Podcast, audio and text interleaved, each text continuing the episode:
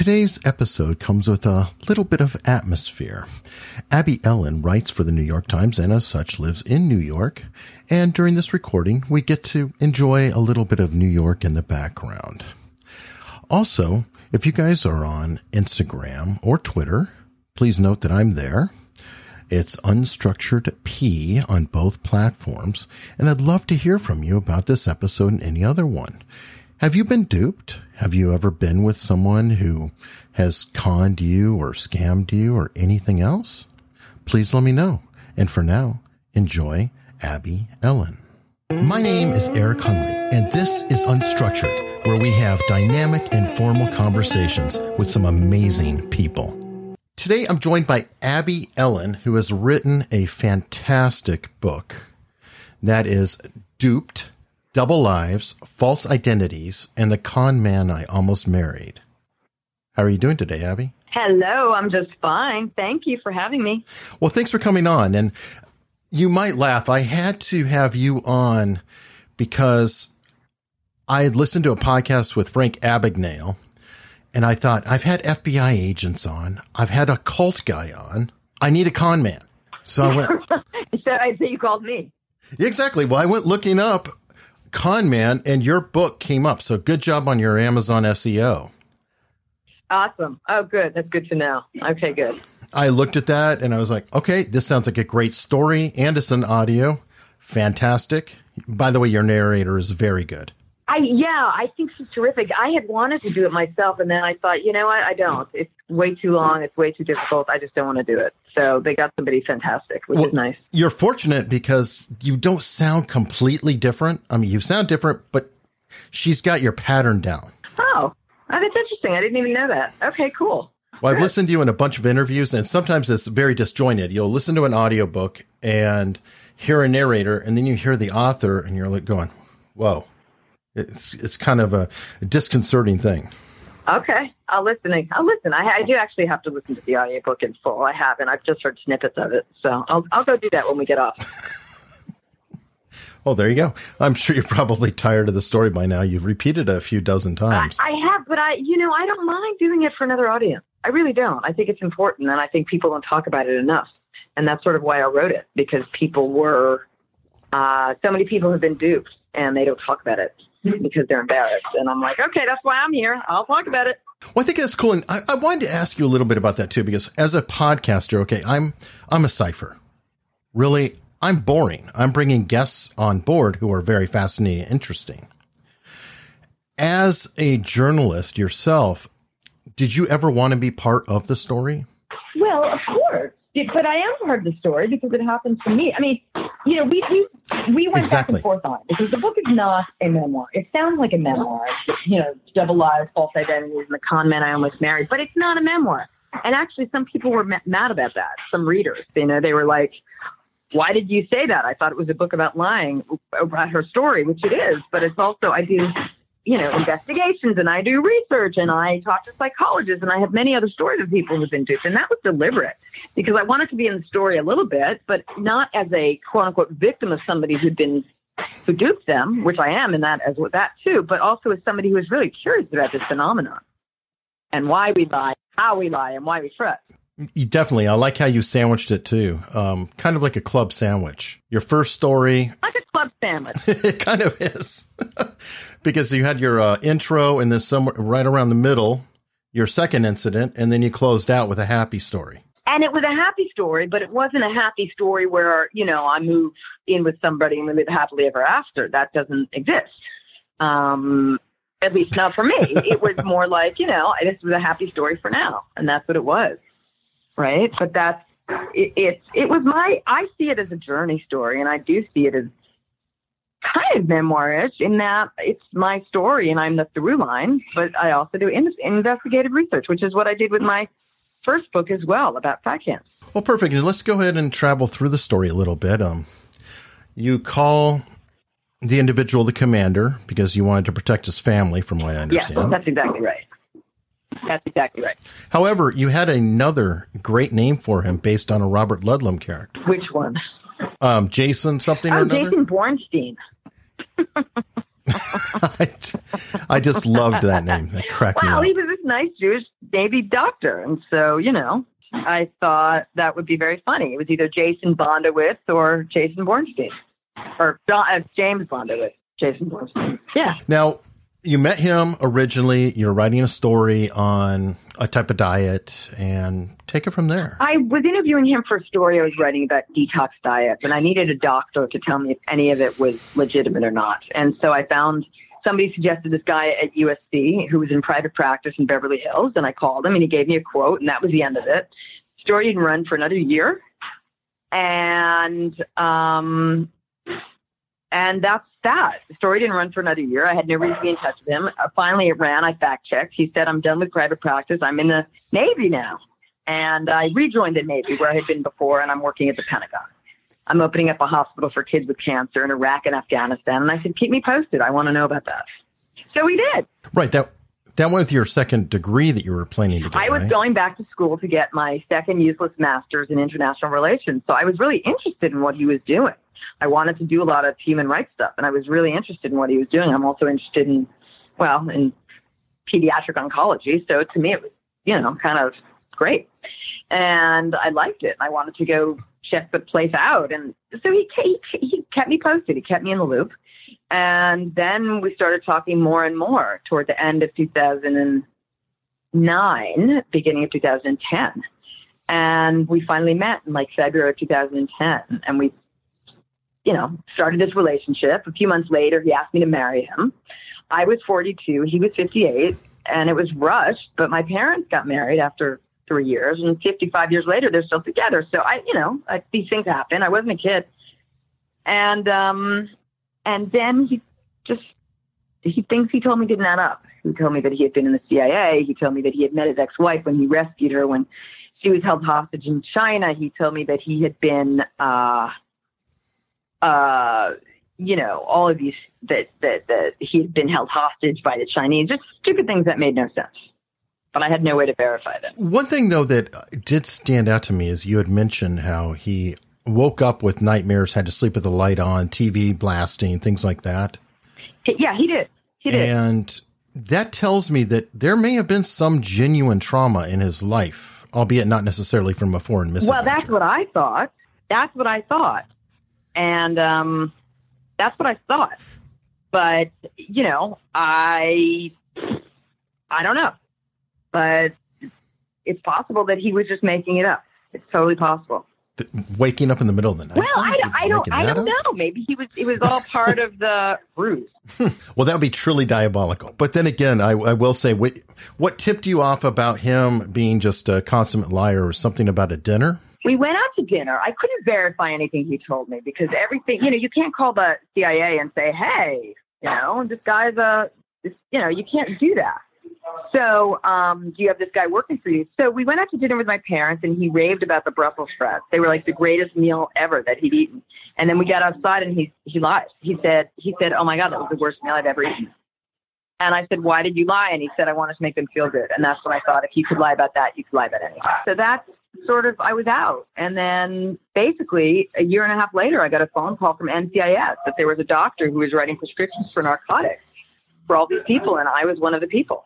Did I know this guy and did I have a prescription? Now that, that had to trouble you more than anything else because from everything I read, I feel like you were always slightly on guard and you never put yourself completely into where you could be burned through any property or anything That's like right. that. Sort of like you were always waiting for I the was. other I was waiting for the whole closet of shoes to drop. Yeah, I was. Um, so I wasn't that surprised. What I was was elated. I was thrilled because it proved that I was right. I mean, I had really beaten myself up though, for the year and a half that I wasn't with him because I thought, wow, you're so suspicious. You're such a bitch. You know, you don't trust anybody. And in fact, you're wrong. You know, maybe this guy's a really great guy and you just have trust issues. So when I finally got the call, I was like, oh my God, I was right. And you suspect he was possibly dealing because he was leading multiple lives. I think he was lying. I think he was dealing. I have absolutely no proof. So that's just, and, and NCIS did not get him for that. They got him for, um, they got him for uh, fake, you know, for stealing identities. They didn't get him for stealing drugs or selling them. Right now, he he is not practicing medicine. He is not point, practicing right? medicine, but he is. Um, he's out of jail. He did go to jail for like two years and one day, and now he's out. Yeah, you got a LinkedIn request. I got a LinkedIn. Him, right? You read the book. I got a LinkedIn request from him. So did my brother. But I think that was one of those massive, like, mass email things. You know, that's what I think. I don't think he was really interested in, in talking to me. That still had to be kind of wild. Just like what? Um, now, in the book, you go into other stories, um, like Peter Young. And do you consider, you almost went right into Peter Young. Do you consider him almost a counterpoint? I do. What do you think of that? I do. Peter Young was this guy who had been on the run from the feds for eight years. He was writing, uh, he had not writing, he was an animal rights activist. And he had let all these minks go into the ether. And he basically got uh, busted and so he ran. Instead of going to jail, of course, he ran. And for eight years, he kept it up. He was, on, he was wanted. And I was really fascinated by that. I wanted to know how he lived this sort of double life. I wanted to know how he did it. Whether it was survival or not, he still had to make things up and he still had some, he led this fake life. I wanted to know what went into that. So to me, they were very similar. Did they not seem similar to you? They seem similar. I think that there are some who would argue that there's a pro um, social element to one, one would seem more heroic to others than than your uh, well that fiance. was the thing there were some people who thought that peter was really terrific because he was a hero because he was the animal rights activist you know thought he was great but i interviewed his girlfriend a woman he was dating who had no idea who he was and she was 20 when they were dating and she was like oh my god he's amazing he's a hero he's, he's saving all these animals then i found her years later she was like you know what I don't think that would be as forgiving if I was this age. I want to know who I'm dealing with. True. And that is really kind of the thesis of the book is all the different degrees. And I don't feel like you ever came up with a full conclusion on how you feel. How I feel about what? About about the truth, about lying, about I I well my conclusion is this. I think everybody lies. I think pe- everybody lies, and I think True. people lie to different degrees. Um, and I think there are many people who lie the way this guy did. Not all of them are psychopaths. Um, I think a lot of people, you know, I think a lot of people lie. I mean, that's the thesis is that I don't think we could ever know who we're with. I don't. I don't, or who the people around us are. We have no idea. So you have to protect yourself as best you can. Do we always? I guess some of the questions that you really put forth in the book, or I read between the lines, is a matter of we don't want lies that are harming people, but we're perfectly fine with lies that help lubricate social settings or make people feel better, things like yes, that. that's right. That's right. I think we are. And um, I think, you know, and I don't know that I'm against that. I, I want you to tell me this is the best interview you've ever done. I want you to tell me that you love my book, even if you hated it. I mean, I'm, I'm okay with that. I don't want you to tell me that you don't have, that you're single when you're married. I don't want you to tell me that you have another family that you don't, you know, I don't want to know that my husband doesn't have a, has another family around the corner. I don't want to know that my boss is stealing money from, you know, clients. I don't want to, that's, that I don't want to be true. But if you say, you know, I really like your haircut, you don't, I can live with that. Yeah. And it's funny how people will justify lies or fraud. I, I kind of consider them all part of a theme. But like uh, Jordan Belfort, I'm not sure if you're familiar with him, the Wolf of Wall Street. Sure. I know who he is. Of course. Yeah. He has a habit of kind of going around saying, well, they were rich people. So, you know, if I take a hundred grand, a couple hundred grand from somebody who has twenty million dollars, it's not as big of a deal. Now, if they only had three hundred grand, I took two hundred grand. That would be a much bigger problem. That's looking at the results and not the act, and that's absurd. I knew somebody in college who was only stealing from the rich. She wasn't stealing from the poor. You know, Robin Hood. It's it's you know what? that's not I just think that's wrong. It, to me, it reminds me of you know a lot of parents have kids and they're leaving their kids money, and one of their kid has more money money more money than the other kid, right? And so the parent might leave the poorer kid more money than the wealthier kid, and I've always felt that was really wrong. It's you leave each you leave money to each kid equally, you know. That's the way I saw it. I think it's the same kind of thing. I mean, that's a little bit of a synaptic leap, but you can work with me on that. I, I, sure. I think that's yeah, that's not, that's not, you have to, it, one thing has nothing to do with the other. You don't love the kid who has more money less, you know, or more. I mean, it's just stupid. So it's the same kind of thing for me. Well, I, and I, I was only pointing out because I feel like that's kind of you know, well, one, everybody's a hero in their own story, and two, he's ultimately lying to himself. Oh yeah, I think that's right. That's absolutely right. And I think you've gone into that quite a bit in the book too. That there is a great deal of self deception that goes into allowing con people to. We deceive ourselves all the time, and we have to because we wouldn't survive. I don't know how anybody would get out of bed if they didn't have to survive themselves. I mean, if they didn't have, if they didn't lie to themselves, we have to believe, you know, and often it's warranted. We have to believe that the pilot knows how to drive a plane. We have to believe that, you know, the surgeon is really a doctor. We have to believe all of this stuff. Um, uh, we have to believe that our partner doesn't have another family or seven around the corner. You know, this is what we have to believe. We have to believe that people aren't going to hurt us. But society functions that way. And so there is an element of, of to me, there's an element of self deception, and we see that every time you turn on the TV, you see what's happening. And you had a, a great section I feel was sort of about that, or or not being um, self aware about galvanic tests on the skin. Say, say, say that again, because I, I lost that. Say that once more. You had a chapter about how people were taking galvanic skin oh, tests. Yeah. Yeah, yeah, yeah. And they determined that people didn't know their own That's voice. Right. That's right. And how That's, they were happy. And they were happier. Oh yeah, I think living in a sense of living in denial makes us much happier. And we can't live in reality. I, I mean, that's why so many people turn off the news. They don't want to hear it anymore. They don't want to hear just how bleak the world is. It's too depressing. No, and so in that in that people didn't know their own the sound of their own voices. They absolutely had deceived themselves. Uh, it's I mean, there's an argument to be made that that athletes do this, right? They have to psych themselves up. They have to tell them that they're the best. They, even if they can't, even if it's not true, that's what they have to do. Yeah, and th- that's where it gets really interesting. Does um, this might fall a little into CBT, or I hate to say fake it until you make it, but that might be in there. Oh, I think there is. I think there's definitely something about fake it till you make it. Absolutely, the best liars also go on the offense.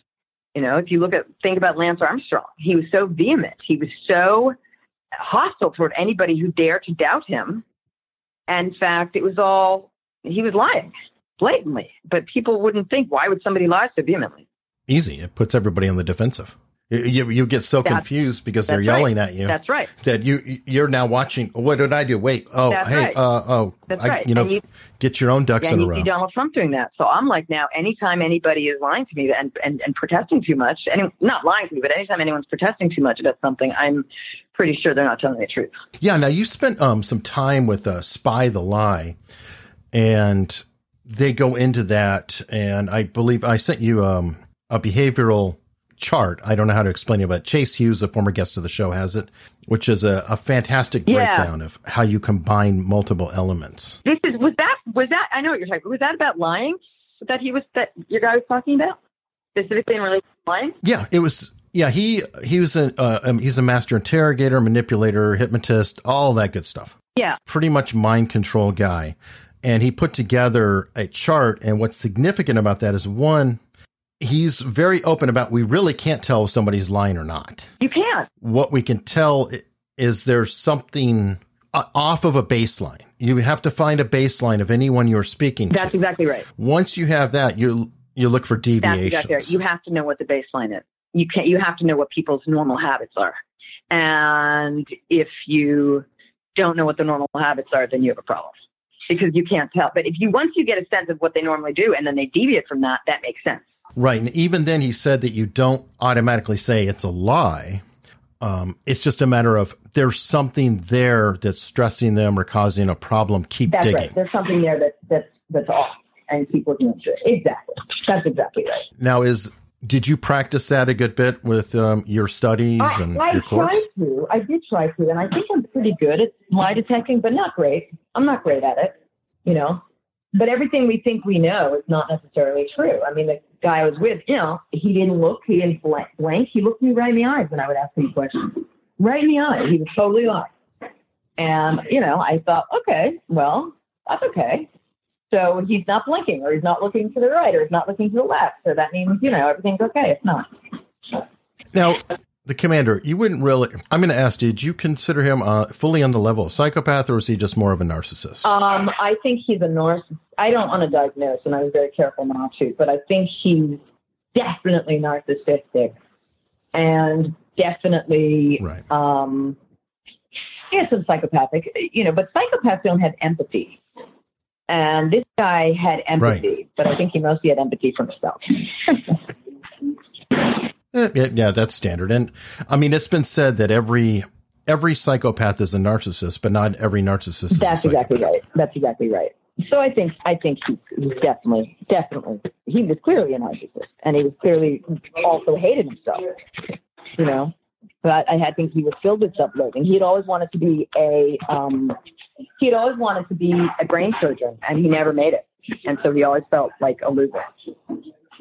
So he made stuff up. So you think that might be the root? I think that's part of the reason. But you know, plenty of people feel bad about themselves and they don't make things up. You know, other than you know maybe Donald Trump, who I think does that. You know, I'm the greatest person ever. This is the biggest inauguration. I mean, why would you lie when there's evidence to the contrary? I have no idea. Um, do you think I'm just curious because sometimes I, I'm just interested in getting in the head of things. Like um, Elizabeth Holmes, I feel is a great example of someone who's really full blown narcissist. From what I see, I'm not a psychologist, but she shows the tendencies of that.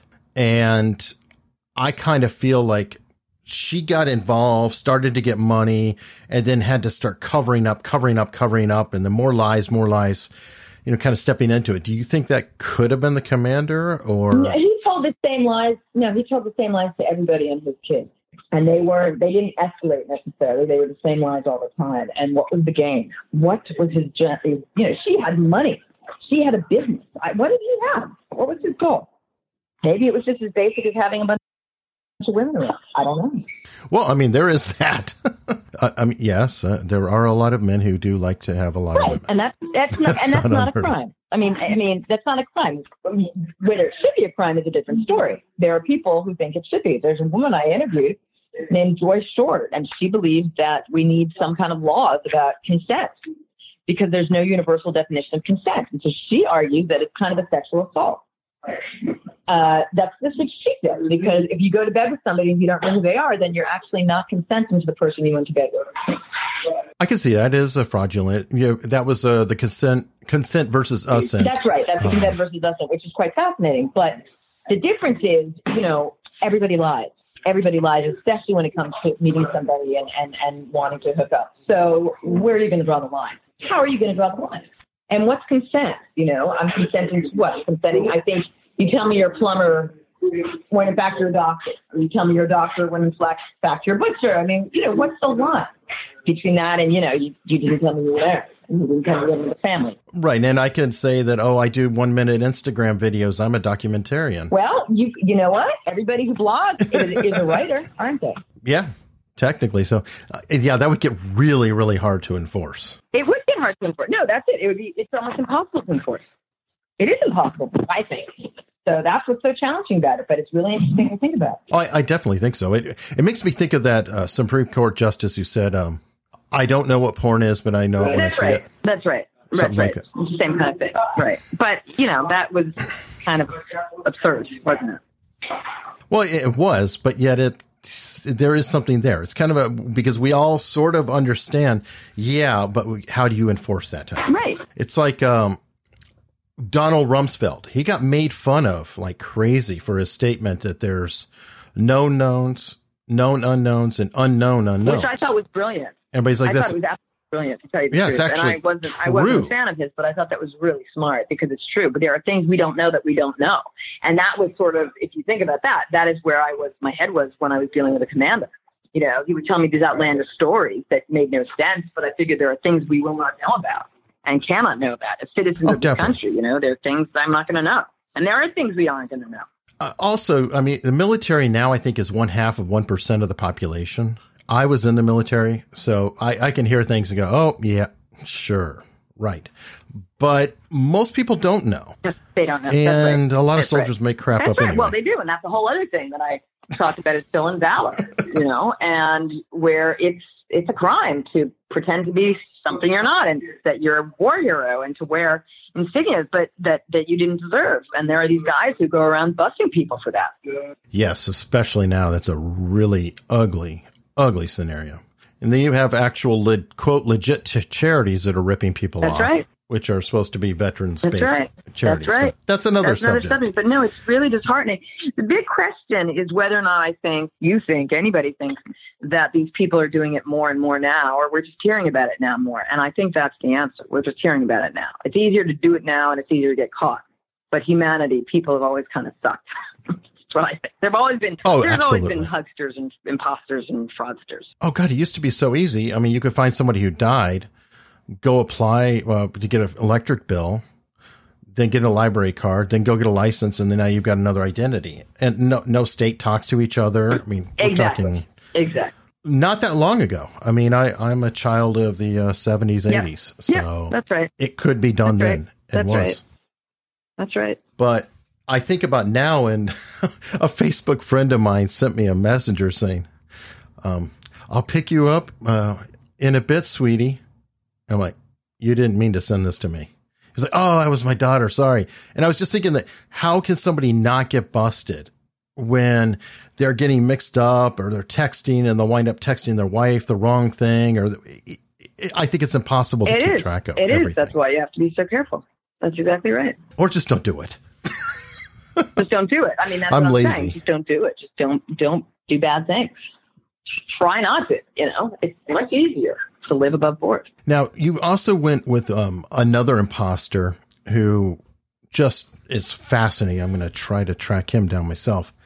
And this would be a case where living in deception is actually almost heroic. Bob Hammer, the FBI yeah, agent. Bob Hammer is fascinating. I don't know if it's Hammer or Hamer. Um, he's fascinating. I was really Oh, interested in I'm him, and you understood that. I, I guess you understood why I put all these examples in there, because again, I wanted to know how people who have to, because if that was somebody who had to split his personality for work, and he had to, you know, figure out like how to. He was duping people for work, and he was telling, but he still had to do it. And I wanted to know how he did it. Let's say somebody who that his life depended on it. He was hanging out with, you know, mob people and he was having to convince them that he was one of them when in fact he was going to bust them. And I think for a lot of them, it's very hard because they develop real friendships with these guys and then they have to bust them. Yeah, uh, what was it? I just saw, and this is obviously not to the heroic degree, but did you happen to talk to any actors or think about that, especially I method? talked about. Well, I, I talk about actors in relation to, I think I mentioned it in passing, but I talked about the difference between CIA people and, and, and FBI. The CIA people, this Bob Hammer said he couldn't be a CIA guy because he couldn't lie. He wasn't as good of an actor. I know, I'm lying to you actually. Bob Hammer said he wanted to be. He wanted to be, Huh. but because that's why he sort of did what he did. But I talked to other FBI people who they were like, no, I'm not that good of an actor. CIA people are kind of their actors. They're the ones who have these false identities and like have to run with it. The FBI guys don't necessarily always do that. Hmm, I was think, um, also thinking of actors like Hollywood. I just saw a quote the other day that made me think of this. It was Robert Pattinson. I think it was Robert Pattinson. But he was talking about how method actors, you know, the ones who live the character. Yeah. He said that typically they do that when they're playing an asshole part. Oh, that's interesting. And not doing, they don't do it when they're playing a good guy. Yeah. And I, th- I thought that was. I uh, wonder if it's because it's it's Uh, so uh, far away from who they are to be the asshole, or how they like to think of themselves. maybe, or maybe, I mean, do you, as you're studying these beats and you talk to people, do you not get a sense of a real lurid fascination with these people? Oh, there's totally fascination with these people. Of course there is. Of course there is. That's why I And wrote the I book. That's why I did well. What, what's ironic about it, though, is in general, you're doing it from a victim perspective. Yeah, I was the victim, but I was also interested in the perp. I mean, that's why Peter Young was in that. But have you found that sadly the victims kind of are more like a set piece and the perpetrators are much more romanticized? Yes, a hundred percent. I think that I think we don't like to. We don't want to give the perps. Um, you know, the perps are kind of cool, where the, victims are suckers, idiots. You know, pathetic. Um, how did they fall for something like that? How could they be so stupid, especially if you're smart? How could you be a smart person and fall for that? Absolutely. Ironically, I think the smarter the person is, or the more confident a person is, the more likely they are to fall. Why do you think that is? I mean, that happens to be true, but why do you think that is? Um, I've studied here, but a lot of it is that if you're confident, you're not looking for blind spots. And I'm going to reach back to Chase Hughes again. I use him a lot, but he's, you know, into manipulation and interrogation. He loves confident um, felons or suspects or whatever you want to call them because they'll walk in and he'll kind of do a Columbo on them. But he, you know, has a little bit of a coffee stain on. He's not a really tall guy, so he's kind of he acts like he has somebody yell at him right before he comes in. He's like, yeah, yeah, he's kind of a little frazzled. And they will be burned almost every time. The smarter they are, the easier right. they are. Because, the people right. they're, they're vulnerable to their invulnerability. Exactly. And I've had another one, another person on, Jenny Radcliffe, and she's a social engineer or hacker, if you will. And she does things like breaks into banks for companies. She's oh. a good guy, but she she'll use you know whatever means to get in there for the bank to prove their security sucks. And same principle. If a person is hesitant or uncertain, they're a nightmare because it takes too long. They can't get through. They can't get a handle mm-hmm. on it. So the confidence, especially, and intelligence usually will invoke a degree of confidence is a problem. But if somebody's hesitant or they're uncertain, then that's going to throw off the timing. Yeah, no, that makes sense. Confidence is just anything. It's just swagger. I mean, it was again, and I just I think of Lance Armstrong again. He was so confident, right? He was so cocky, so arrogant, and he was so. I wouldn't deign to do that. I wouldn't take drugs. Why would I do that? I don't need that. You know. Yeah, and honestly, I don't think he really feels that bad still. Oh, I think he feels really badly that he got caught. I think most people feel really badly that they got caught. Okay, well, uh, to wrap things up, I know we have a hard out. You covered polygraphs. What are your conclusions? They, that? that they don't work. And again, people call them lie detectors. They're not lie detectors. They're polygraph tests. And what they measure is your bodily response. They measure how you feel about, you know, your autonomic response, heart, whatever, your heart rate, your anxiety levels, all of that. They do not measure whether you're telling a lie and people don't realize that. The only way you feel I'm that sorry, the only way to really detect sorry, I'm outside now. The only way to really detect if someone is lying is if mm-hmm. you have hard evidence in front of you. Otherwise. Right. Do you feel that they are ever useful in terms of I hate to say intimidation, but intimidation for a, a yes, witness? They're as useful. You know what they are? They're as useful as the person uh, administering it. So that's usually what it is. The person who's giving it can scare you to death. And that's what happens. And so they will, you know, it's, so it's not the polygraph, it's the person that's scaring you. And it's the person who's getting at whether you lie, not the actual technology. So it's a good prop. So it's a good prop, exactly. Okay. There's a scene in The Wire. I don't know if you've ever seen show. the show. It was also used in Homicide. So I know it's a, uh, it has to be a true story probably because it was used in both shows but uh, they had a suspect in and they went to a copy machine. They asked him a question, hit the button, and spit out lie. How funny. just, yeah, that's great. Hilarious. That's great. That's great. Yeah. So that's uh, about equally as effective as a polygraph. That's right. It's just not. There's new technology that um, is letting people um, it tests your pupils. And that's what it's doing. It's seeing how, how you know what if your pupils get bigger and smaller. That I think is effective. Also, with a polygraph test, if you believe your lies, you're not going to sweat. So you're not going to have any response. The scary thing about the um, retinal scanners that you're talking about, and I think you described it as what I fear is a good interrogator can manipulate questions in such a manner to get the physiological response they want. Well, that might be, but apparently with these with these other things, they don't do that with the eye, you know, it's impossible with the with the because the eye the questions with the um with the, the questions with the with the pupils, you just put your pupils in the in the thing, you know, like you do at the doctor, at the eye doctors, and then boom, that's what happens. And then it just measures. You answer questions, a series of questions that are often very confusing, but there's no one administering it. There's no one talking to you. There's no one, you know, it's just you're reading the questions like you would in an eye chart. You know, you'd read it like, hmm. yeah. So there's not anyone who's interpreting it. Hmm, okay. And the questions can't be written in such a no, manner that they're confusing. They remember they're reading it was there was double. It, the company was EyeDetect. That was the company. They're out of Utah, um, which has an enormous rate of what's called affinity fraud, which is very interesting. But anyway, um, and they they there was a lot of double negative and triple negatives, and it was very hard to decipher. But no, I think that there's not a person sitting there in front of you manipulating you. Well, fantastic. So, what is coming next for Dupe, Abby? Dupe the podcast. We're turning it into a podcast. We turned it into a podcast, and um, really, yeah. So it'll be coming out. It's going to be six a six part series. Yeah. So it's very cool. Not a not a talk show, not like yours, but it's like an audio documentary. So it's great. So I'm, I'm psyched about that. And then hopefully we'll sell movie and TV rights, and everyone will be rich. So who's doing the podcast? Uh, it was my rights were bought by Topic Studios, and they did um, they co-produced Spotlight, which won the Oscar. Cool. Yeah, leaving a trace. So they're great. So I'm very, I'm really happy. Are you going to um, be a part of it? Yeah, yeah, yeah. I'm totally part of it. That's what I've been doing all day today.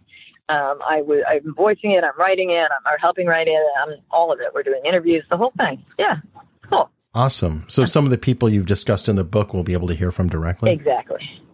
You got it. Well, great. I look forward to that. Thank and I can you. get updates at abbyellin.com. Yes, you E-L-L-I-N? can. E-L-L-I-N dot com. Yeah. Well, hey, Abby, thank you so much for coming Thank on. you so much, Eric. I really I had fun. Thank you. Thanks for listening. And if you like what you heard, please consider subscribing for free. And I mean for free. It is always free. There's no billing, anything else.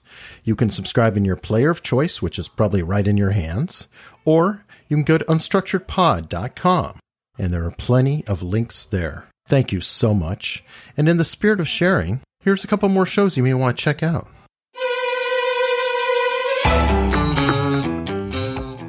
Hi, I'm Tyson Franklin, the host of It's No Secret with Dr. T, which is a small business and marketing podcast. Each week, I interview business leaders who openly share the secrets to the massive success. It's No Secret with Dr. T will educate, entertain, and inspire you. Check it out. You'll find it wherever you listen to podcasts, or you can go to my website, tysonfranklin.com. I did not grow up with very much money. Money's energy. Money is something that, that really scares me. You had about 60 grand in debt. Money isn't the answer. Somebody should just give me a lot of money. My dream was to be the WWE wrestler, but you realize that your dreams change over the years. Money is a tool. It's a key to a gate. And at the other side of the gate is the things that you really want to do with your life. It's the things that matter most to you. It's pursuing those values that make you ultimately happy. Listen to Inspired Money at inspiredmoney.fm.